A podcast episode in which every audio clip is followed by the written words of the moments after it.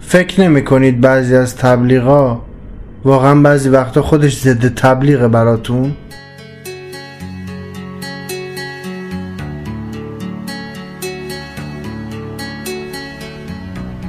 سلام عرض می‌کنم خدمت همه شما شنوندگان عزیز. من رضا انصاری فرد در خدمتون هستم با 29 قسمت از ناخونک.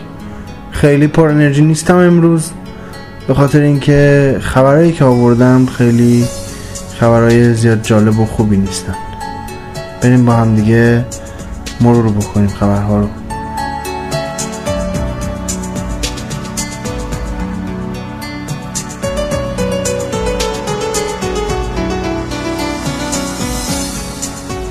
یه دو سه روز هستش که یه ویدیویی داره توی فضای مجازی.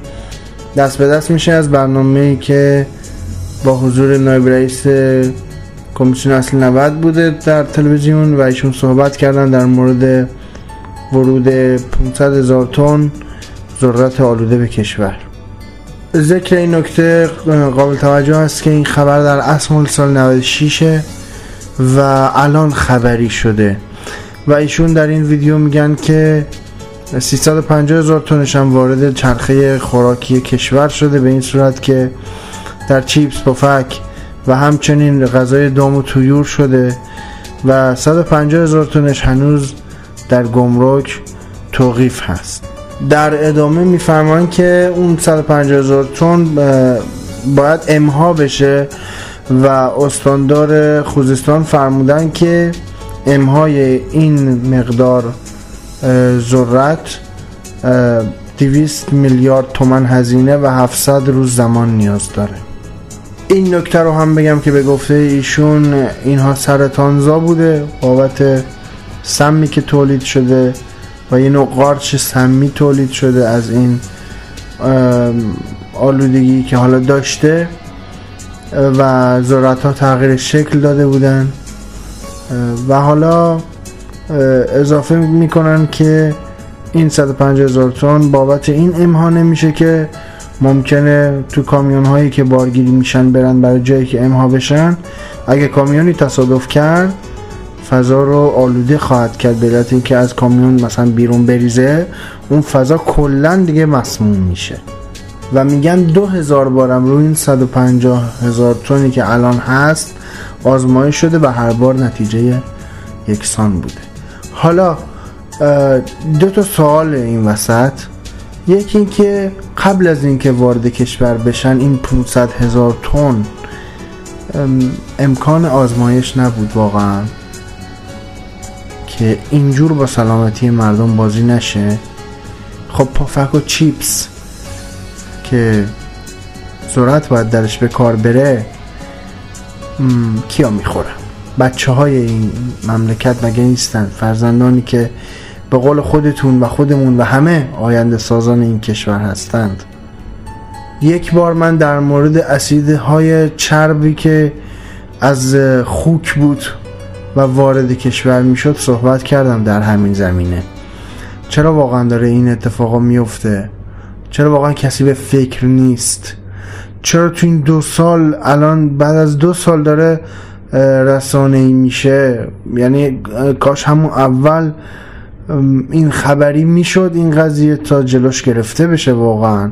جلوی اومدنش تو بازار گرفته بشه. شما حساب کنید دام و تویور هم از این تغذیه کردن. نمی‌دونم والا. حالا الان بعد از دو سال مطرح کردنش چه نتیجه ای داره؟ اون 150 هزار تن چون امها نمیشه تو بازارم واردم نشده دیگه. حالا خیلی لطف کردین واقعا. اون 350 هزار تن چی؟ الان میاد اینجوری صحبت می‌کنید که بگید خیلی مثلا شما پیگیر سلامت مردم هستید. خب مشخصه. برای چی آدم نباید به این فکر کنه که حس می‌کنه که دارید برای خودتون تبلیغ می‌کنید نزدیکای انتخابات دیگه. من دوست نداشتم هیچ وقت وارد مسائل سیاسی بشم اما ربط داره گره زده میشه یه سری خبرها به این مسائل. اینا ضد تبلیغ براتون. تبلیغ نیست جناب آقای نماینده. شما اگه نماینده مردم بودید اگه دلسوز مردم بودید همون سال 96 این حرفا رو می‌زدید. شما رفته بودید اون انبار دیده بودید. چرا جلوی ورود این 350 هزار تن ذرت آلوده رو به بازار نگرفتید؟ الان منی که اینجا دارم صحبت می‌کنم هیچ اطلاعی ندارم که سلامت هستم یا نه. اون کسی هم که شنونده منه همینطور. نمی‌دونم واقعا دیگه نمی‌دونم چی باید بگم تو اینجور مسائل. اون از اسیدهای چربی که از اروپا وارد می‌کنن برای بستنی اینم از این ذرت های آلوده که خودتون دارید میگید تغییر شکل داده بوده. پس چجوری اینا اجازه ورود به بازار پیدا کرد؟ یه نظارت نیست. نظارت دقیق نیست. نظارت غیر دقیق هم نیست. کاش نظارت غیر دقیق بود. هر موقع تو خیابون آمبولانسی ماشین آتش نشانه پلیسی در حال آژیر کشیدنه کنار میرن تا بتونه سریعتر کارش رو انجام بده چون اینا یک مسائل اورژانسی هستن در جامعه.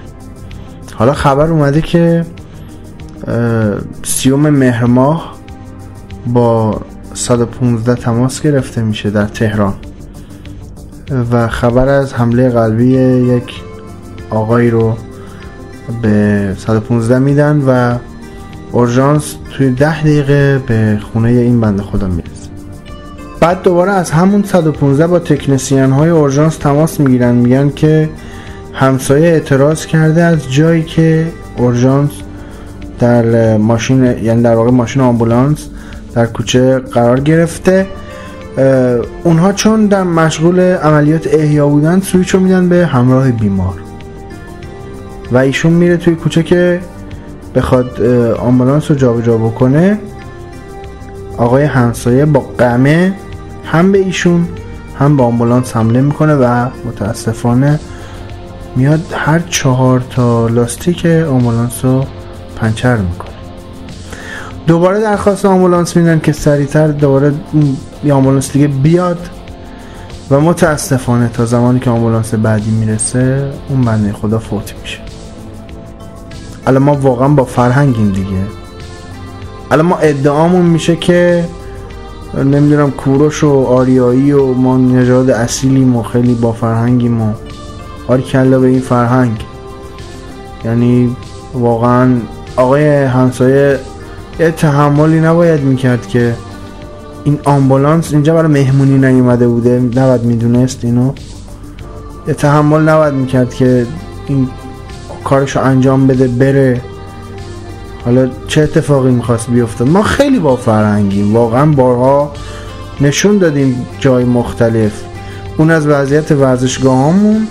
این هم از وضعیت گذشتمون نسبت به هم دیگه. خیلی خیلی با فرهنگی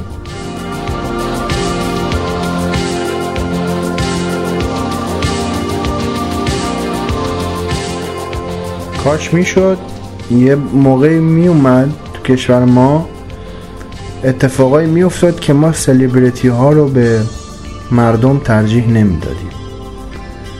یه ویدیویی منتشر شد از جر بحث بازیکنان تیم استقلال با مسافرین پرواز تبریز به تهران. این پرواز قرار بود ساعت 9 به شب پرواز کنه. اما به علت اینکه استقلال دیر از ورزشگاه اومده هواپیما رو نگه داشتن برای اینکه تیم استقلال به این پرواز برسه. و در ساعت ده و چلو یک دقیقه شب یعنی حساب کنید 45 دقیقه اونور 41 دقیقه 86 دقیقه حدود یه ساعت و نیم تاخیر زمانی که بازیکنان استقلال وارد هواپیما میشن مسافران باشون جر و بحث می‌کنن و اونها به جای عذرخواهی تازه به مردم میتوپن. تا کی قراره که افرادای معروف ما چه فوتبالیست چه بازیگر به مردم ترجیح داده بشن. اصلا این هیچ جای دنیا اینطور نیستا. یعنی من یادمه که یه جایی خوندم خبری رو خوندم که جانتری بازیکن چلسی زمانی که بازی می‌کرد اونجا چون جایی که محل عبور مرور معلولین بود نمی‌دونم یا جای پارک خودرو معلولین بود خودروشو پارک کرده بود جریمه شده بود. و خودش اینو کاملا پذیرفته بود و اصلا مسئله نداشت. ولی حالا ما نه ما کلا این آدم معروفامون گردن کلفتامون واقعا برای مردم گردن کلفتی می‌کنن. نمی‌دونم چرا اینجوریه. بعد اون وقت قراره که مثلا جوون ما یکی از بازیکنهای استقلال رو بکنه الگوی خودش.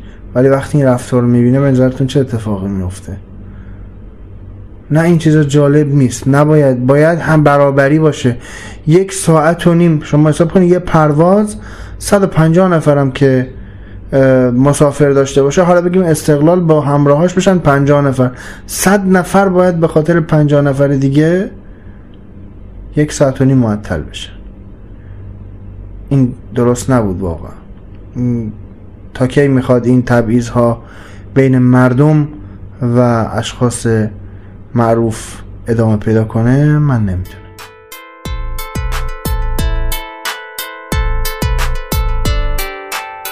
ادساین ناخونک رو به دوستانتون معرفی کنین. N A K H O N A K.